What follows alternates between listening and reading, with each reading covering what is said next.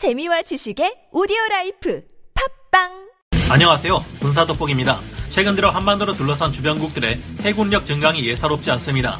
아무리 중국을 견제하기 위해서라지만 일본의 해상 자위대가 이즈모함의 F-35B 함재기를 운용할 수 있게 되면서 76년 만에 다시 항공모함을 가지게 되었는데요. 중국은 5년 만에 100척 이상의 전투함정들을 건조하며 약 296척 정도의 함정을 보유하고 있는 미국을 양쪽으로 능가해버렸습니다. 중국은 앞으로도 만재 배 수량 5만 톤이 넘는 4척에서 5척의 중형 항공모함을 건조하고 2025년까지 전투 함정을 무려 400척 가까이 보유할 전망인데요. 여기에 맞서는 일본 해상자위대 또한 어마무시한 해군력 증강을 계획하고 있습니다. 이들은 수십 척이 넘는 최신형 전투함들을 새로 건조할 예정이며 최근에는 이지모급 항공모함에 미군 F-35B를 이착함시키는 훈련을 성공적으로 진행했습니다. 사실상 76년 만에 다시 항공모함을 보유하게 되어버렸습니다.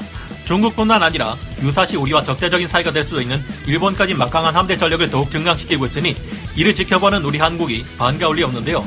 그동안 우리 한국군은 화력 덕후, 포방부로 불리는 최강의 육군을 제외하면 해군력은 그다지 별 볼 일 없는 수준으로 일반인들에게 알려져 있었습니다. 하지만 최근 몇 년 들어 급격히 증가하고 있는 한국의 해군력은 2030년대를 기준으로 지금과는 비교할 수 없는 어마어마한 수준으로 발전할 계획입니다. 2년 뒤 한국의 국방 예산은 일본의 국방 예산을 앞지를 것이 예상되며 2030년대에 들어서면 우리 해군은 항공모함 CVX를 포함해 총 26척의 최신의 중대형 전투함정 그리고 52척의 해역함대 고속정을 보유해 세계 기동 전단을 구성하고 이를 기반으로 기동함대 사령부를 창설해 중국을 견제하는 선봉장이 되려 하고 있는데요. 여기에 더해 한국은 중국과 일본의 막강한 함대 전력을 벌벌 떨게 만들 수 있는 최강의 비대칭 무기까지 갖추려 하고 있습니다. 그 정체는 무엇일까요? 지금부터 알아보겠습니다. 전문가는 아니지만 해당 분야의 정보를 조사 정리했습니다. 본의 아니게 틀린 부분이 있을 수 있다는 점 양해해 주시면 감사하겠습니다. 2030년대 완성되는 꿈의 666 전단. 이전까지 우리 한국 해군은 연안 작전을 위해 소형 함정 위주로 운영되어 왔지만 1990년대부터 본격적으로 현대화를 추진해 왔습니다. 1998년 KDX-1 관개토 대왕급 구축함 취역을 시작으로 해 우리 한국 해군은 2003년 12월 만재 배수량 5,500톤의 충무공 이순신급 구축함에 1번 함인 충무공 이순신함을 취역시켰습니다. 2008년 12월에는 만재 배수량이 1,600톤이나 되며 총 48셀의 마크 41 수직 발사기와 32셀의 마크 41 수직 발사기, 48셀의 KVLS 수직 발사기를 갖춰 전 세계 구축함들 중 가장 막강한 화력을 가진 세종대왕급 구축함의 1번함인 세종대왕함을 취역시켰는데요. SM-2MR 블록2B 함대공 미사일과 해성2 함대지 순항 유도탄, 홍상어 장거리 대자모래, 청상어 경어뢰 등을 발사하는 이 강력한 구축함 세척은 이지스 방공 체계를 갖춰 450km가 넘는 탐지 거리를 가지며 최대 900개의 목표를 추적 가능함은 물론 동시에 최대 18개에서 24개의 목표와 교전할 수 있는 강력한 방공 능력을 갖춰 우리 해군의 전력을 크게 강화시켰습니다.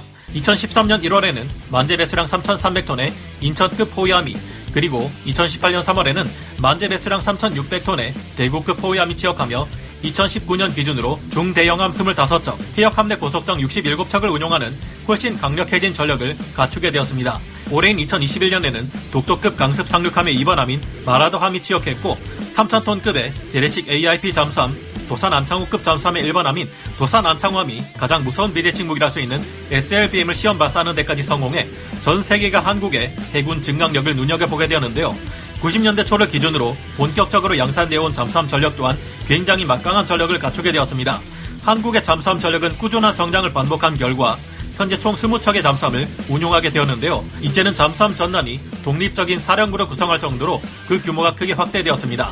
현재 한국 해군은 20여 척 규모의 잠수함대를 운용하고 있으며 2010년대 들어서 타국의 국산 건조 잠수함을 판매하거나 운용 노하우를 교육시킬 정도의 뛰어난 역량을 보유하게 되었죠. 특히 수중 배수량이 고작 1350톤에 불과한 우리 해군 SS-061 장보고함은 림팩 2004에서 세계 최강 미군의 존 C. 스테니스 니미츠급 항공모함과 두 척의 이지스 순양함, 구축함대를 모두 합쳐 30여 척이나 되는 전투함들에게 40번 이상 가상 어뢰를 명중시키는 성과를 냈습니다. 물론 이 훈련과 같은 엄청난 결과를 실전에서도 거둘 수 있는 것은 아니지만 두고두고 회자되어도 부족함이 없을 대단한 성과임은 반박할 여지가 없었죠. 이제는 적수상함과 잠수함이 남기는 항적을 추적해 절대로 피할 수 없는 범상어 중어뢰와 같은 무시무시한 무기까지 운용하게 되었습니다. 불과 90년대 초만 해도 2차 대전에서나 활약하던 기어링급 구축함이 일선에서 활동했던 한국 해군이었습니다. 이후에도 육군을 중심으로 키워온 한국 해군에는 예산의 압박과 함께 정치적인 제약은 물론 IMF라는 최악의 경제 위기까지 닥쳤었죠. 하지만 이런 잔혹한 위기들에도 불구하고 우리 해군은 엄청나게 빠른 속도로 현대화 및 대형화가 이루어져 온 것입니다. 한포전을 중심으로 하는 울산급 호위함을 운영하던 예전과 달리 20년이 지난 지금 한국 해군은 배수량로 치면 5배 이상 덩치가 커졌고 전투 체계는 과거 함정들과 비교할 수조차 없을 정도로 향상된 이지스 방공 구축함들로 채워지고 있습니다. 현재 대한민국 해군은 약 20여 척의 잠수함, 12척의 구축함, 10여 척의 호위함, 연안 방어로 책임지는 10여 척의 초계함, 그리고 20여 척의 미사일 고속정, 40여 척의 고속정을 보유하고 있습니다. 여기에 더해 상륙 전력으로는 대형 수송함 두 척과 상륙 함정 10여 척을 가지고 있어 여단 규모의 상륙 작전 수행이 가능합니다. 기뢰 전력으로는 기뢰 부사람 두 척과 토해함 10여 척이 있는데요. 이 외에도 훈련함, 군수 지원함, 구조함 등 20여 척의 지원 함정을 가지고 있습니다. 항공 전력으로는 해상 초계기 등 고정 이끼를 20여 기 보유하고 있으며 링스 해상 작전 헬기를 포함해 회전 이끼 50여 기 또한 보유하고 있습니다. 하지만 현재 전투 함정 전력으로는 전투 함정이 수백 척에 달하는 중국군과 수십 척의 호위함 전력을 갖춘 일본에 비교하면 많이 부족한 수준인데요. 그래서 우리 해군은 앞으로 수십 척의 현대화된 함정들을 새로 건조, 희역시켜 총 전력을 지금의 3배 이상으로 늘리는 엄청난 계획을 가지고 있습니다. 먼저 2021년 올해만 해도 6척의 구축함, 7척의 신형 호위함이 실전 배치되었습니다. 2020년대부터는 시대에 뒤처진 참수리급 고속정과 포항급 초계함, 울산급 호위함이 일선에서 물러나고 윤영하급 유도탄 고속함과 PKMR, 인천급 호위함과 대구급 호위함 FFX 배치 3로 해역 함대가 재편됩니다. 이렇게 되면 우리의 해역 함대는 함대 방공까지 가능한 전투함들이 주축을 이루게 되며 이는 북한뿐 아니라 주변국들과의 해상 분쟁에서도 유의미한 전력이 될 것으로 분석됩니다. 이처럼 해역 함대가 어느 정도 제 역할을 하게 되면 우리 해군의 주력인 7기동 전단은 훨씬 부담을 덜 수 있게 되는데요.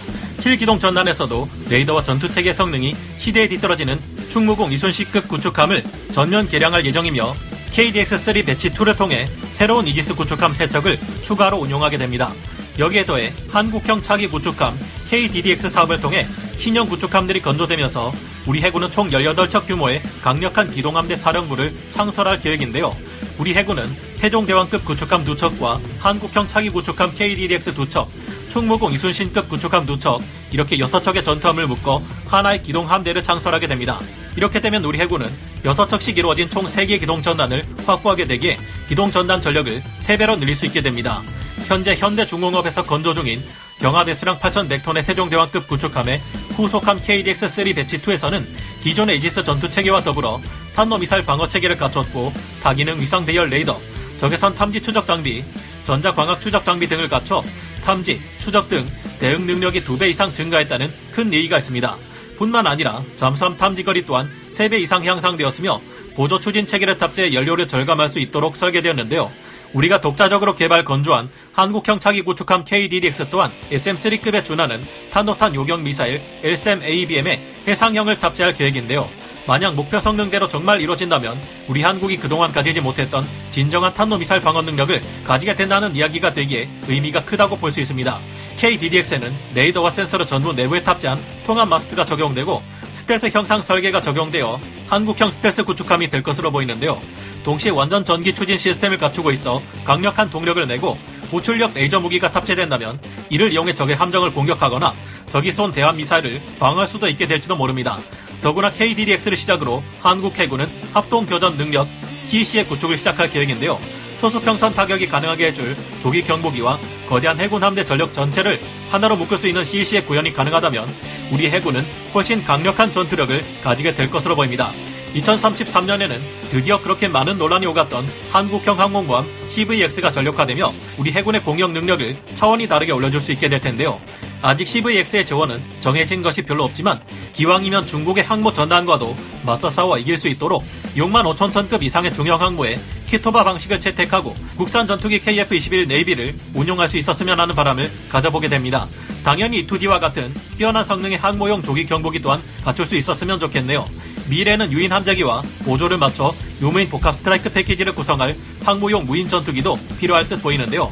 중국의 대함탄도 미사일 둥펑 21D 같은 무기 체계들로부터 항모를 보호하고 함재기들의 작전 반경을 늘려주기 위해서는 우리 또한 MQ-25 스팅레이 같은 무인 공중 급유기 또한 운용해야 하지 않을까 생각해 봅니다. 어찌 보면 미래전에서 가장 크게 활약할 전투함은 FFX Batch 4가 될지도 모릅니다.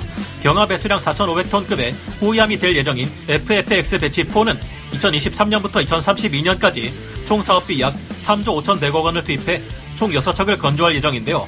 해역 함대의 노후화된 포항급 초기함과 울산급 호위함을 대체하기 위해 전력화되는 FFX 배치4는 2019년 현대 중공업이 공개한 선체 모형을 볼 때 수상, 수중, 공중에서 배치되는 다수의 무인 체계를 탑재 및 운용할 수 있는 드론 모선이 될 전망입니다. 2035년경이면 우리 해군은 항공모함 한 척을 비롯해 각종 최신 전투함과 지원함들로 이뤄진 함정을 150여 척이나 가지게 되고 만재 배수량 기준 총 배수량 52만 톤에 이르는 막강한 함대를 가지게 됩니다. 부산 안창호급 잠수함의 후속함인 KSS-3 배치2는 수직 발사관이 10개까지 늘어나 더욱 많은 수의 SLB임을 운용하게 되며 더욱 강력한 전투 능력을 가지게 될 것으로 보입니다. KSS-3 배치 3에는 2023년까지 연구를 마치게 되는 공면 배열 소나 등의 최첨단 체계가 적용될 예정이며 그때의 상황에 따라 원자력 추진 기관을 가진 공격 원잠이 될지도 모른다는 추측이 많은 상황입니다. 2019년 공개된 자료에 따르면 2030년까지 우리 해군은 광개토 대왕급, 울산급, 포항급을 모두 퇴역시키고 FFX로 이를 대체하여 KDDX 여사척을 전력화한 이후 총 43척의 방공 전투함을 보유하겠다는 계획을 가지고 있습니다. 그리고 추가적으로 필요한 대잠 헬기들과 해상 초계기 전력 또한 늘릴 것으로 예상되는데요. P3C 해상 초계기를 총 8기, P3B를 도입해 이를 카이에서 개량한 P3CK를 총 8기, 대잠 초계기의 끝판왕이라 불리며 막을 수 없는 LRASM 스텔스 순항 미사일을 발사할 수 있는 PA 포세이던 또한 6기까지 도입할 예정입니다. 여기까지 살펴볼 때 지금의 우리 해군 전력에 비교해보면 실로 어마어마한 함대인데요. 하지만 중국이나 일본 같은 강력한 해군 함대를 가진 이들이 이때까지 놀고 있지만은 않을 겁니다. 중국은 6만 5천 톤 이상의 막강한 항공모함을 최소 4척 이상 운용할 예정이며 이때쯤이면 총 수백 척이 넘는 무지막지한 물량을 자랑하게 될 듯합니다. 일본 또한 놀지 않을 것이며 지금 그들이 보유하고 있는 수많은 함대 전력에 앞으로 건조될 전투함들까지 생각하면 이때에도 그들의 해군력은 한국의 해군력을 능가할 가능성이 있습니다. 그렇다면 우리는 어떻게 해서 그들을 물리쳐야 할까요? 그 답은 극초음속 미사일과 초공동 어뢰 같은 강력한 타격 체계가 되지 않을까 조심스레 예상해 봅니다. 2020년 6월 10일 대한민국 국회 입법조사처는 극초음속 무기체계 국제 개발 동향과 군사 안보적 함의를 통해 국방과학연구소가 2018년부터 마5 이상의 지상 발사형 극초음속 비행체를 개발하고 있으며 2023년까지 비행 시험을 완료할 계획으로 알려져 있다고 공식 소개했습니다. 국방과학연구소의 극초음속 미사일은 고체 로켓 부스터를 활용해 100km 정도의 고도와 마 10 수준의 엄청난 속도를 확보하게 될 것이라고 하는데요. 이 극초음속 미사일은 사실상 요격이 불가능한 것으로 알려져 있어 한국의 연안에 있는 수많은 섬들에 배치할 경우 중국과 일본의 함대에 치명적인 타격을 가할 수 있을 것이라고 합니다. 아직 개발 상황을 좀 더 봐야 하겠지만 이 극초음속 미사일을 함정에서도 운용 가능하게 된다면 우리 군은 중국과 일본의 대함대조차 막지 못하는 무기를 가지게 될 겁니다. 게다가 현재 중국과 북한의 한반도 위협이 도를 넘어섬에 따라 이를 강력히 압박하려는 미국과 한국이 뜻을 같이 한다면 미래 핵탄두까지 개발할 가능성도 전혀 없다고 할 수는 없을 텐데요. 극초음속 미사일에 우리가 자체 개발한 핵탄두나 미국의 저위력 핵탄두를 탑재하는 것이 허가될 경우 중국과 일본의 함대가 아무리 많고 강력하다 해도 의미가 없어질 수 있을 것입니다. 다만 그들 또한 극초음속 미사일을 개발하고 있으며 미군은 벌써부터 극초음속 미사일의 요격 방법을 연구하고 있는데요. 우리 한국이 개발하는 극초음속 미사일은 왜 막을 수 없으며 중국이나 일본이 극초음속 미사일을 개발할 경우 우리는 이에 어찌 대응해야 할까요? 이에 대한 것은 다음 기회에 마저 알아보는 것이 좋을 듯 합니다. 오늘 군사 돋보기 여기서 마치고요. 다음 시간에 다시 돌아오겠습니다. 감사합니다. 영상을 재밌게 보셨다면 구독, 좋아요, 알림 설정 부탁드리겠습니다.